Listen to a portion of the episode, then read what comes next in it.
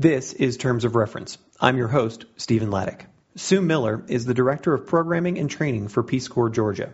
She has a decade of experience in Latin America, Africa, Russia, Georgia, and East Timor, focused on community and international development programming. She received her Master of Public Affairs degree from Princeton University and a bachelor's degree in Cultural Studies from Huntington College. I spoke with Sue in Tbilisi, Georgia. Sue Miller, we're talking to you in Tbilisi, Georgia. Thank you very much for being on Terms of Reference podcast this evening. Absolutely, it's a pleasure. Thank you. So let's start out by uh, tell us what is it that you do there for the Peace Corps? Tell us about your job, the organization, and what's your areas of specialty. Sure. Uh, so I'm the director of programming and training for Peace Corps Georgia. What that means is, uh, as the title suggests, I oversee all of the programming functions and training for our volunteer force here in Georgia. And what that means is I help determine the strategic direction of what our volunteers are doing here, who they partner with, whether it be at the government level or at the community level, uh, what kind of work and activities they do, responsible for kind of monitoring and overseeing all of their work, providing counseling and direction to them as they go along, and also training and preparing them to do that work. So what you're um, saying is you have a very small job. yeah, no, that's there are about twelve thousand more things I could add to that list, but those are the big topics. So, what is programming? Tell us what what does that mean uh, in terms of Peace Corps? Sure, absolutely. I think, um, you know, I have a development background, so I've mostly worked with uh, international development NGOs before this. So it was a different concept for me coming into Peace Corps. Because most people, when they think of programming, they speak, think of a specific program with a start and a finish date and certain deliverables. And the way we look at that is a little bit different. Our projects or our programs are actually the, the volunteers and the work that they do. So all of the things that we accomplish are through our Peace Corps volunteers around the world. And our projects will be in a specific sector. So Peace Corps works in six sectors around the world, and in Peace Corps Georgia, we have three different projects that we're that we're doing in country, uh, and that we have volunteers working on. And what are those projects specifically? We have English Education Project, which is focused not just on our volunteers teaching English, but teaching uh, young people both English and other life skills, so other skills that will help them be successful in the future. It also is a co-teaching program, so they're working alongside Georgian English teachers and teaching them improvements in the classroom and new teaching methodologies uh, and other professional skills that will help them in their careers as they go forward. And it also focuses on resource development as well. So it could be the development of uh, an English language learning resource or a library or, or something like that. Uh, lesson plans, things like that, that will stay here and can help, you know, Georgian teachers and schools in the future to continue their English program. So our first is English education. Our second project is an interesting one. It's called individual and organizational development, and we it's sort of a community development type project focused on civil society building. So it has two main objectives. Uh, one is focused on organizational development, so really building the capacity of civil society organizations in Georgia, helping them with everything from planning, strategic planning, to uh, budgeting, financial management, and staff management to sort of how do they advocate for their cause, how do they get recognition, uh, and how do they network with other organizations. So that's the first part of the program. The other part of the program is really focused on individual development, so individual skills development around mostly things, mostly areas that are focused on youth and the needs for the youth in Georgia, which are employability, so helping them to get into the job market and understand how to be successful in obtaining employment, uh, and also financial management, so financial literacy, really teaching them how to be good stewards of resources, how to manage their own finances at the household level. And the third program is uh, one that is around the world called Peace Corps Response. Uh, and basically, what it is is a project that allows volunteers who have served in other countries, who have finished their service, to go to different countries on short term technical assignments. So, the way we look at the Peace Corps Response project is uh, we're allowed to bring people in for short very technical, specialized projects that contribute to either our English education strategy or our individual and organizational development strategy. So we'll bring people in for a little bit higher level stuff. So they might actually, instead of working with an NGO, they might work at a ministry uh, or they might work at a university or something like that. That's fantastic. How does this differ from what Peace Corps Georgia was doing earlier in its life? For instance, when, when does Peace Corps Georgia start? Peace Corps Georgia, I think the first team came into country in 2000, and the first volunteers arrived in 2001. So how would how would the, that program have evolved over the last 10 years or 12 years? I think it's important to know Peace Corps always comes to a new country at the invitation of the government. So uh, the government of Georgia invited Peace Corps in in 2001 to teach English mainly in schools throughout Georgia. So it really strictly was a TEFL program or teaching English as a foreign language program initially. A couple of years later, they started a business program.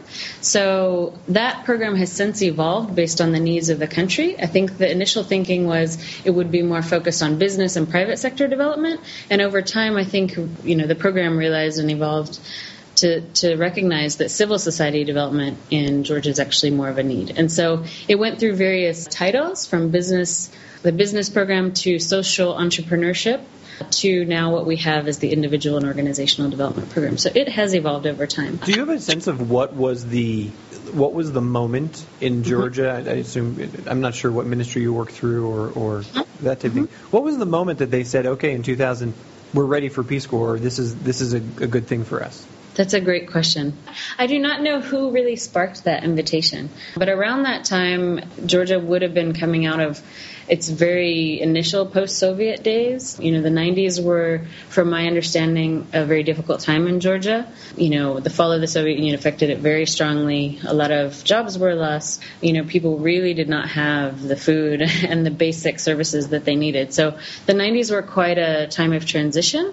Democracy came, I believe, in the early 2000s, and so probably with the new government, that's when they, someone must have known about Peace Corps, or perhaps Peace Corps as an organization sent a team here. I re- I'm not really sure the mechanism, but somehow that connection would have had to be, have been made, and the government would have said, "We see a need here." Mm. Um, and it is one of the government's priorities to teach English language in all schools throughout Georgia. So that certainly, I'm sure for them, was a very attractive offer to have American teachers come in and help them with that goal.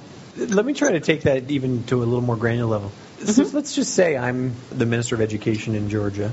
Who do I call in Peace Corps? you know, how, how would that? How does that process happen? Do you have any idea? Like, how do these sort of bilateral agreements get? You know, what's the genesis of them? I've been with Peace Corps for a year and a half, so I haven't really been involved in a new country startup per se or an assessment team. But I, but I understand sometimes that relationship can be sparked through the local embassy if the U.S. embassy is in country. If not, it can it can they can go straight to Peace Corps in Washington. Mm-hmm. And typically, what will happen is Peace Corps, I mean, at the director level will receive an invitation um, and peace corps actually then goes out and does a very thorough field assessment because obviously for us as an agency the, the main priority is volunteer safety. But also we want to know that the country is ready and willing and able to support our volunteers and, and have productive work for them to do. So the, i don't know all the details of what's looked at but they pretty much do a comprehensive assessment of what the Peace Corps program needs would be. I mean, what what's needed in the country, what's wanted, uh, and what's really feasible for our volunteers to be able to accomplish. You gave us a, a really detailed overview of the type of programming that you oversee, and then you, you also said, you know, you work with partners and you work on strategy. What's a typical day look like for you? Is it meeting with government counterparts? Is it working with volunteers? Is it answering lots of email? What what's a typical day look like? It's all of the above, uh, and a, and then some. So I actually personally manage a team of eight people. So a large amount of what I do is managing those those people, uh, those specialists. My program managers who are overseeing the programs, they're in the most direct contact with our volunteers, so they're the ones providing day to day support and guidance and technical resources and anything that they need to be successful. So they have that real direct interaction with them. So I am overseeing that team. I'm overseeing the training team who are de- designing sort of year round trainings for our volunteers. I'm overseeing our homestay program. So for us, you know, Peace Corps is not just a development organization, but it's also got a cross cultural element. So for us, the fact that our volunteers live with Georgian host families is a very important thing. And so we support the volunteers in those relationships, help them to have a good, stable home environment as well as work environment. And so I sort of am overseeing those people day to day. I think that's the majority of what I spend my time doing. But as you mentioned, I mean, I could just as easily, tomorrow I'll be at a meeting with the Ministry of Education and Science, for example. I could be at a meeting with a potential NGO partner. I try to get out and do site visits as much as possible to actually see the reality of where our volunteers are living and working. And yes, tons and tons of email, as you mentioned. There's It's a lot of paperwork, a lot of email. But as much as possible, I try to get out to the field because that's just the best, the best part of the job. Well, and I also spend a lot of time at our training events. I think I mentioned, you know, we have a number of different events around the calendar year, and I'm typically there for all of the volunteer training. Mm. I'm, I'm getting a sense, as with many people in this in this business, mm-hmm. that you know, if you had your druthers, you'd like to be hands-on doing the work. is is stepping into this new management role? Uh, do you find that there's a, a, disconnect? Is it frustrating for you in some ways, or uh, is it? Do, are you, you know, sort of embracing it I mean, truthfully, no, because I think I think I do have a good balance. I think I do get out to the field to see where volunteers are working, and I think I do get to have a relationship with the volunteers. Which, because of our size, we have about 70 volunteers right now at any one time. I know all of our volunteers, and I that for me is very rewarding that I get to know them at that level. But to be honest, I don't mind that the majority of my time is spent managing people because the people I'm managing are a very strong, very professional local staff. And I like to think that that's my piece of the sustainability here. I mean, the fact that I get to work with them and they really do take a lead role in a lot of the work, and I'm really supporting them and facilitating them to do that, I really enjoy that, that part of my job. Does Peace Corps provide you with specific tools or technology or techniques to manage your strategy, to manage your project implementation? Absolutely, yes. the Peace Corps has been going through a large uh, how can I put this? A large process over the past few years called Focus In, Train Up. And this has been a huge effort around, you know, Peace Corps globally to look at what it is that volunteers are doing worldwide. What they found was that they were working in tons and tons and tons of different types of projects, and that perhaps Peace Corps as an agency wasn't able to really adequately prepare people to do all of that, all of those things, that vast range of types of projects. So what they did was they said, okay, we're going to really define what are the six core things that Peace Corps volunteers do well, and that we can train people adequately to do. So, you know, Peace Corps has really been working hard the last couple of years to develop uh, what it is we do, what it is our volunteers do well, and how do we train them on it. So they've provided, since I got here to Peace Corps Georgia about a year and a half ago, we've gone through that process of looking at our prior projects, redefining what they are, what specific activities our volunteers can be most effective at. Um, and so we now have new five year strategies for all of our projects. And we have resources as well to then train on what are the specific skills a volunteer needs to be successful in doing these projects. So we have a lot of resources that come from Peace Corps centrally, but we also have a lot that we develop ourselves here locally that basically provides everything from you know, uh, medical, how do they take care of their health, to safety and security to make sure they're taken care of in country, to language. You know, Peace Corps is really known for the fact that our volunteers learn the local language and operate in the local language, cross cultural skills and other technical skills. So a lot of what we what we have coming from Peace Corps headquarters is really great, and then we contextualize it here to make it really relevant to the Georgian context. So not just what does it take to be a good English teacher, but what does it take to be a good English teacher in the Georgian education system, which is completely unique. So you've just described what I believe is technical information that comes from Peace Corps headquarters or you know is part of the global organization about how you, you know, the volunteers and you hopefully can do your job better or, or can be specifically trained to fulfill those six requirements, right?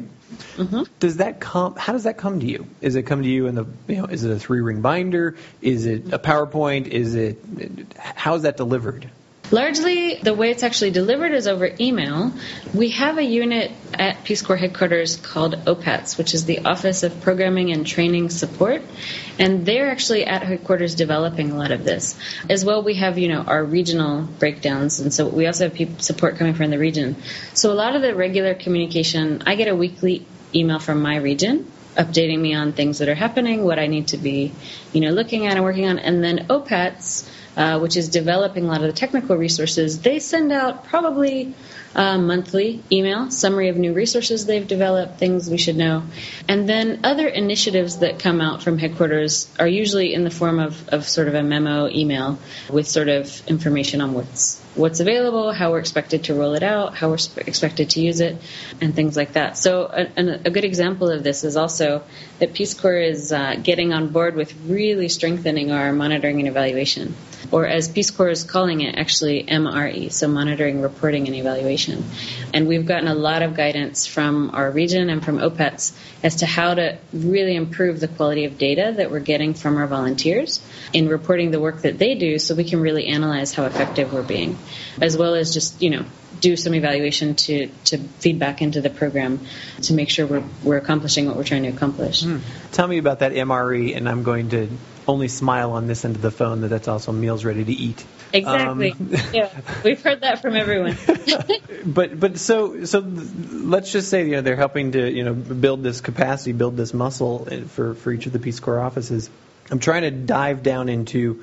You just said, "Hey, I, I get an email from my region and from the headquarters about you know so that you can stay abreast of what's going on." Is there another system that they give you, or is essentially are you tracking your projects you know, on a spreadsheet? Are you mm-hmm. are you using Word documents? Mm-hmm. You know, what are the what's the actual tools, and are those tools standardized across Peace Corps, or are you building them for for Peace Corps Georgia?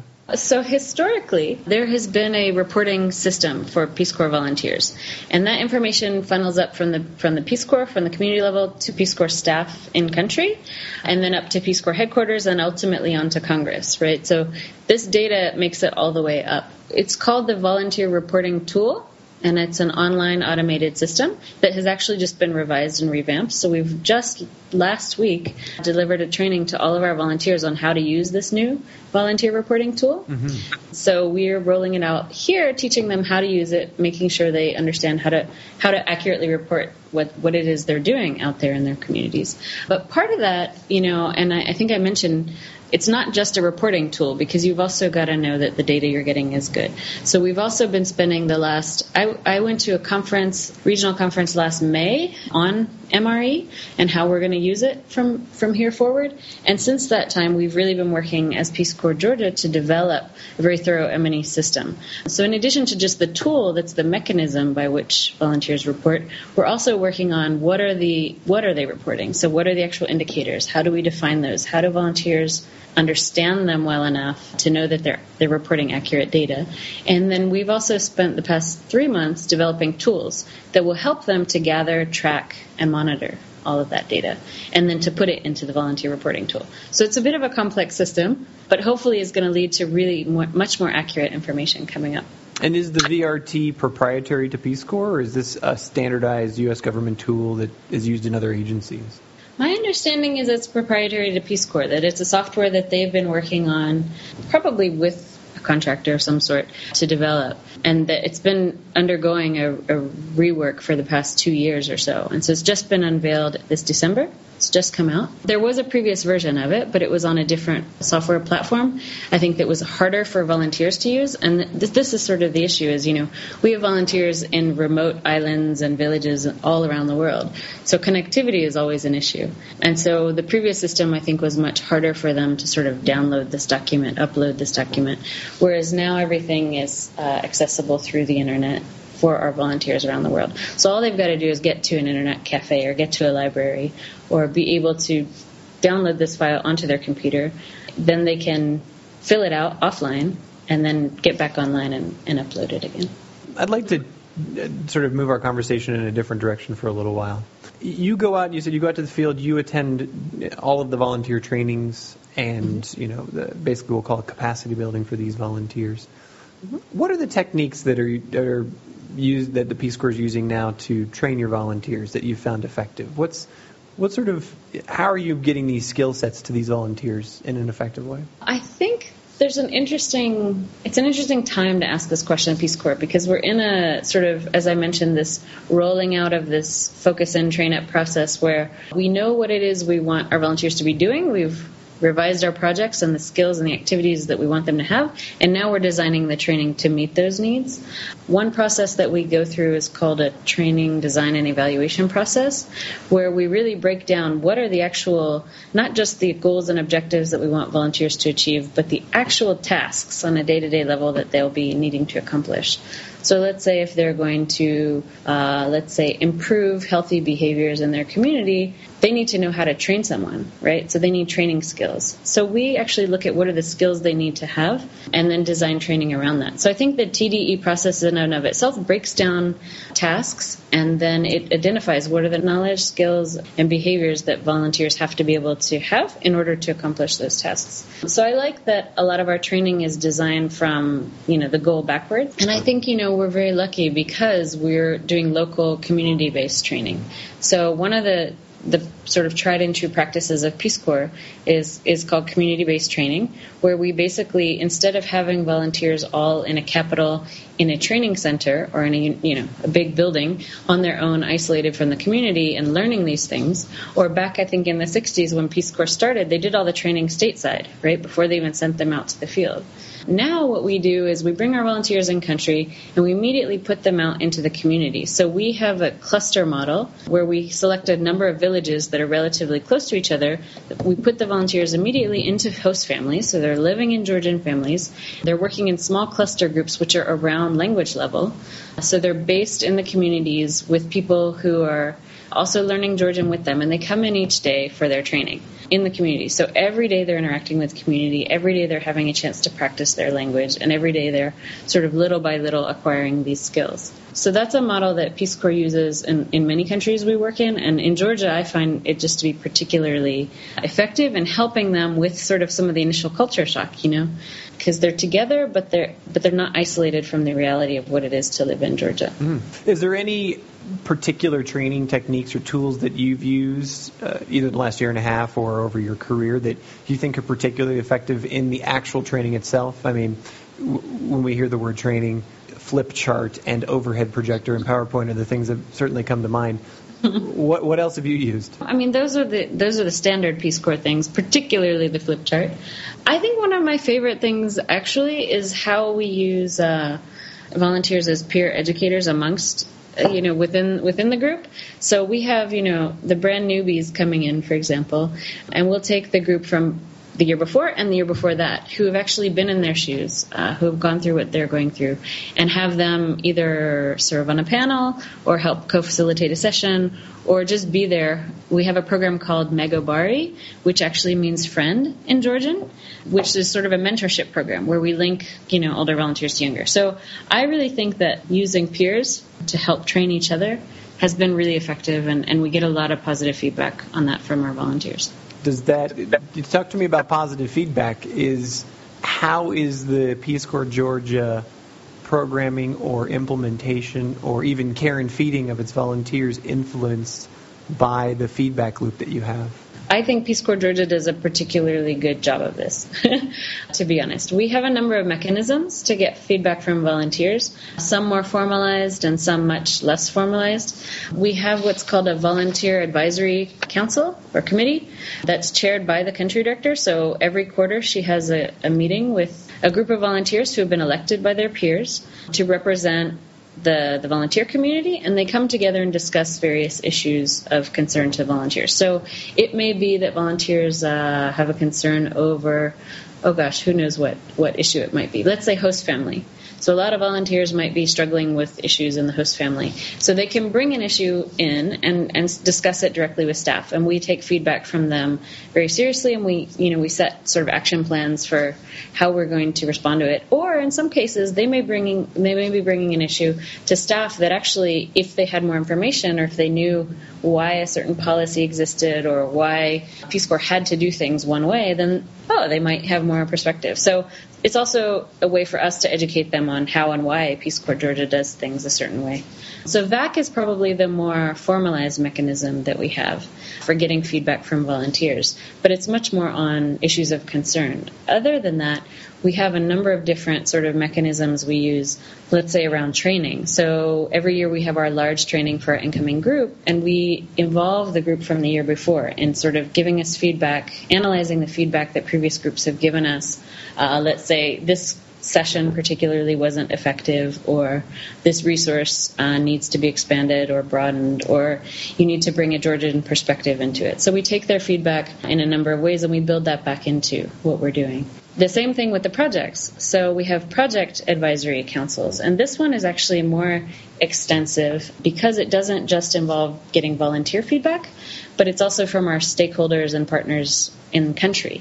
So every year we have a one day or two day project advisory committee meeting, and that will maybe have representatives from the ministry, from USAID, from State Department, from other NGO partners, from the actual counterparts that volunteers are working with in their communities, uh, the organizations they're working with, or the teachers they're working with, and then volunteers as well. And what we do is we look at the project, right? So let's say, for example, the English Education Project. We'll look at what are the goals and objectives, what are our results from the previous year, and are we accomplishing them? And if so, why or why not? And we've used this body very effectively the last couple years, as I mentioned, to redesign the projects. So we actually got from them, you know, what do you think volunteers could do well? What do you think they should be doing? What what shouldn't they be doing?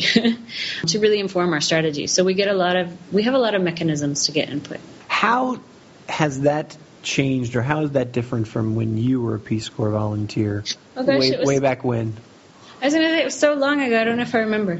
Where, where did you volunteer, first of all? Uh, so I was a Peace Corps volunteer twice, actually. I uh, I served for two years, from 2000 to 2002, in the Russian Far East, uh, and I was a TEFL volunteer. I taught I actually taught English and Spanish uh, at a university in Russia. Uh, and then I extended for a third year and helped go start up the Peace Corps program in East Timor for a year. Wow. Yeah, and there I was doing a combination of uh, local governance promotion and community development. Um, but we were also, as the first group there, we were sort of advising and helping Peace Corps actually set up the program and sort of determine the direction of the program. So it was a it was a really great, great experience. And honestly, in East Timor, I don't remember us having a volunteer advisory council, but I do in Russia. And I, you know, I know that that body is has been around for a long time, and it's sort of a best practice that there should be a mechanism mm-hmm. to seek input from volunteers and and to help have that dialogue between volunteers and staff. But other than that, I really do think Peace Corps has come a long way in terms of seeking input from volunteers in a way that I don't think we did when I was a volunteer. There's another tool that Peace Corps uses called the Annual Volunteer Survey. And this is a global survey for volunteers around the world to give input on a number of things. Um, and it's and it's really it's a volun- it's a survey of volunteer satisfaction with different parts of their Peace Corps experience. And we get that data once a year, and we really do use it to look at what could we do better, what could we strengthen, how can we better support them, all of those things. And I don't remember that when I was a volunteer. Is there any other particular piece that you know when you sort of came to Peace Corps Georgia, you know, here ten years later, essentially from your mm-hmm. volunteer service, you were like, "Wow, we didn't have that." I mean, is it is it as simple as iPads, or or is it something different than that? It is so much. I mean, I think just the world of Peace Corps has changed so much. Both just the volunteer experience. I mean, I was so much more isolated. Uh, we didn't rely on email. We didn't have the internet really or access to it. We didn't have Skype. Uh, we didn't have cell phones. I mean, none of that. So it really was just a different experience in terms of how connected our volunteers are now versus how we were back then.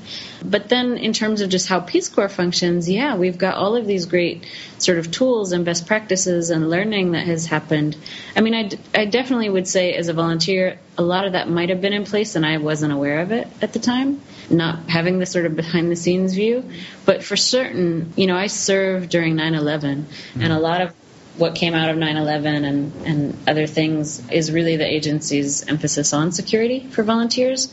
I mean, for us, you know, it's very important to know that our volunteers are protected and safe, and so we have very different sort of requirements to know that we're we know where our volunteers are. We know what they're that they're safe and that we can get access to them or evacuate them if need be, for example. And that it wasn't the case when I served. That's interesting. Why did you feel insecure when you were serving? No, I wouldn't say it's that. But what I think is, at that time, Peace Corps was able to place volunteers in so much, much more remote areas, isolated areas, without communication for long periods of time. Uh, whereas now, Peace Corps really needs to know that within, let's say, a certain period of time, we could get in touch with a volunteer if we needed to. And just before, I think there was sort of this, there was less of that uh, feeling that we I, I don't think I felt insecure in any way, but I also felt like I was sort of out there on my own, and nobody was necessarily aware of what I was doing sometimes. Probably a good thing in some cases. Ultimately, you work for a U.S. government organization.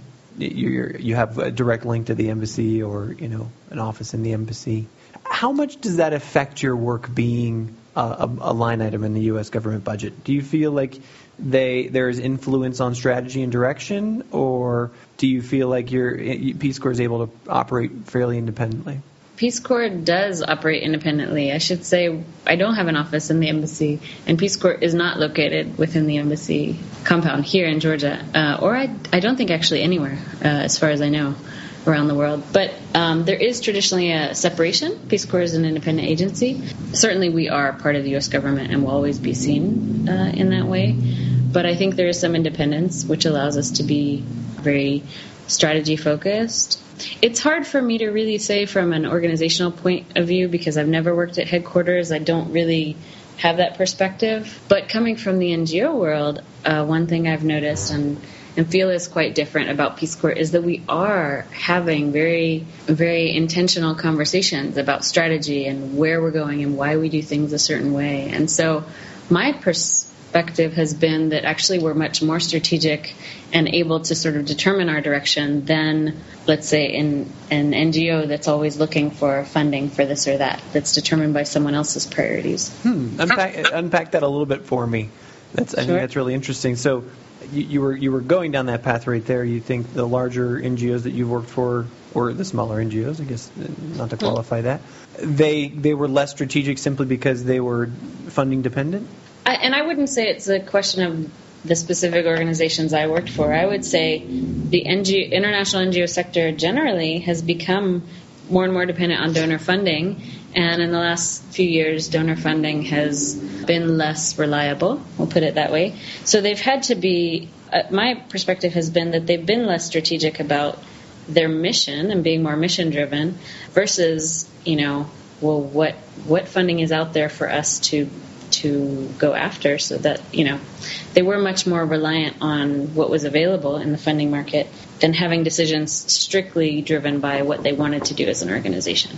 Hmm. You, were you ever in a situation where you, you know, that you found that to be frustrating as a, either a you know on the ground worker or as a manager in an NGO where you're you're like, no, we should be doing this over here, but you're asking me to do this. I mean, I think not as much frustrated by what I didn't think we should be doing because it was all good work. You know, I think everything that the organizations I, I have been working for uh, were doing was good work and it was needed and it was necessary, you know, and important work. But it wasn't a decision that we want to go in X direction and in five years we'll get there in this way.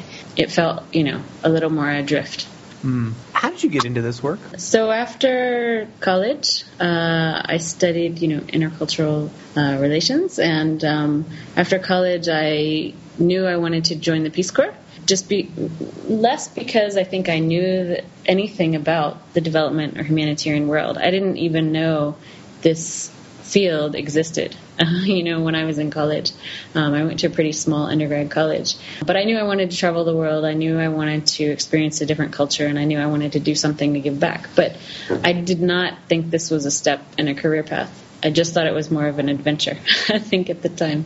And so, right after college, I ended up teaching for a year in the States, then went abroad to Russia with Peace Corps, um, where I taught at a university, and I still really didn't feel or think that I was doing development work. I didn't really, I don't think I knew what that term necessarily meant. But then when I extended and went to East Timor, I got there at a really interesting time. When I got on the ground in East Timor as a Peace Corps volunteer, they had only been an independent country for six weeks. So it was a brand new country, the poorest country in Asia, and just an immense amount of need on the ground. And the UN was there, uh, UN peacekeepers were there, there were a ton of international NGOs and World Bank, and everyone was on the ground doing different kinds of work. And this was just my, my completely my first exposure to any of that. And it was just inspiring. You know, I sort of thought, wow, okay, you know, I've known that poverty exists, but I didn't know there were all these people out there working to try to do something about it. And it just seemed like a natural fit. You know, it was like, oh, all of these interests that I've had my whole life in terms of travel and learning languages and helping people and they all sort of came together at that time. Mm. It's been a, a fairly stable career path for you. You've been able to quote unquote work your way up the ladder, so to speak, or has it been sort of this looks interesting, I'll go do that for a while, and this looks interesting, I'll do that for a while? I, yeah, I think I've been pretty lucky to work myself up. Uh, I mean, to sort of progressively take on new levels of responsibility as I as I moved up, and also to be learning the whole time, um, which is one great thing about this field. I think, though, most of my decisions in terms of career have been in order to try something different or in order to try something new. So, I mean, I started out sort of on the program management side, then I went to the program development and design side, then I went back to graduate school, and then I sort of came back out and was again doing management. And now what I do is a combination of all of that.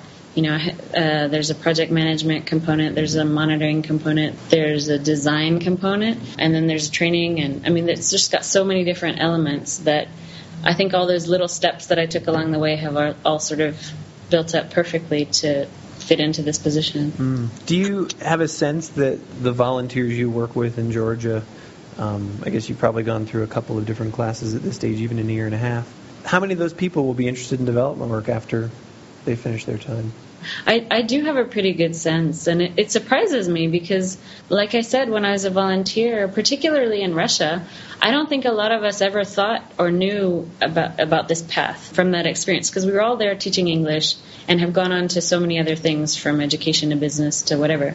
But it didn't really lead to that path of development. So I think it was surprising and enlightening to me last year when I had my first group of volunteers here in Georgia, close of serv- you know close of service is what we call it. So they finished their two years, and I. Uh, had a, a lot of them come to me and say, "Oh my goodness, what you've done is so interesting. I want to learn more about that, and that's the direction I want to take." So, you know, I think if not in international development or international humanitarian work, most of them want to have a, a role in the nonprofit world.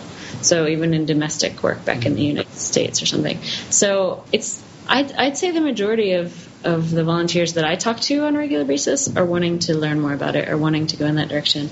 And actually, right now, I'm planning in about a month and a half, we're going to do what we call a close of service conference. It's the final training uh, to any volunteer's career, and it's a, it's just a two day training, but it's really help. It's meant to help them prepare for what's next and introducing to them to different strategies and ideas for whether it be if they want to go to grad school, if they want to go into this field or any other field, or if they want to sort of pursue other opportunities or whatever that is, it helps them sort of bring closure to their two years, but also to help go down that path. So, I mean, even interviewing skills and preparing your CV and all of those things. So, I'm looking forward to doing all that with them. That's that's a really fun conference that we do. Neat. How important was it to your current position that you had served in Peace Corps before? That's a question I've asked before, and, and I'm not really sure the answer. I mean, definitely uh, not everyone that works for Peace Corps served in the Peace Corps, particularly at headquarters when there are you know certain special roles that special specializations, I guess, or special roles that you wouldn't have had to be in the field to be a volunteer. But I know also out in the field, you know, we typically have a couple of American positions out in the field. Um, a country director, obviously, my position, director of programming and training, and then the director of management and operations, which is much more on the finance and admin management side of things. And I think with any of those positions, I think it's always beneficial to have been a volunteer, to have been in their shoes, but it's definitely not necessary. I know a lot of competent, really strong field staff who never actually served, but who, you know, believe in the mission just as much as everyone else and have the skills to, to really add to the team. Last question then. What, you know, you're about to do this end of service training. Uh, you are connected with a large network of people, and I'm sure that you're a resource for, for others as well.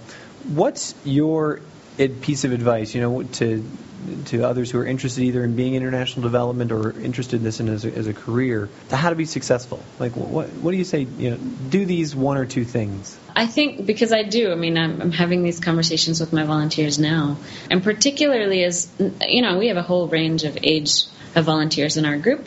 But particularly for the younger ones who are just starting out in their career, I really enjoy talking to them because I can say to them, you know, hey, I, I, I know where you are now and I know where you want to go, and these are the lessons I've learned. And what I really try to stress to them is while you're young and while you're just figuring this out, don't think that you have to plan a path now because the, in this field, no one's in a position for more than a few years, right? It's very project focused, and and there's a lot of hopping around, and there's a lot of movement, and um, an opportunity for growth. So don't think that if you choose something now, you're stuck on one path.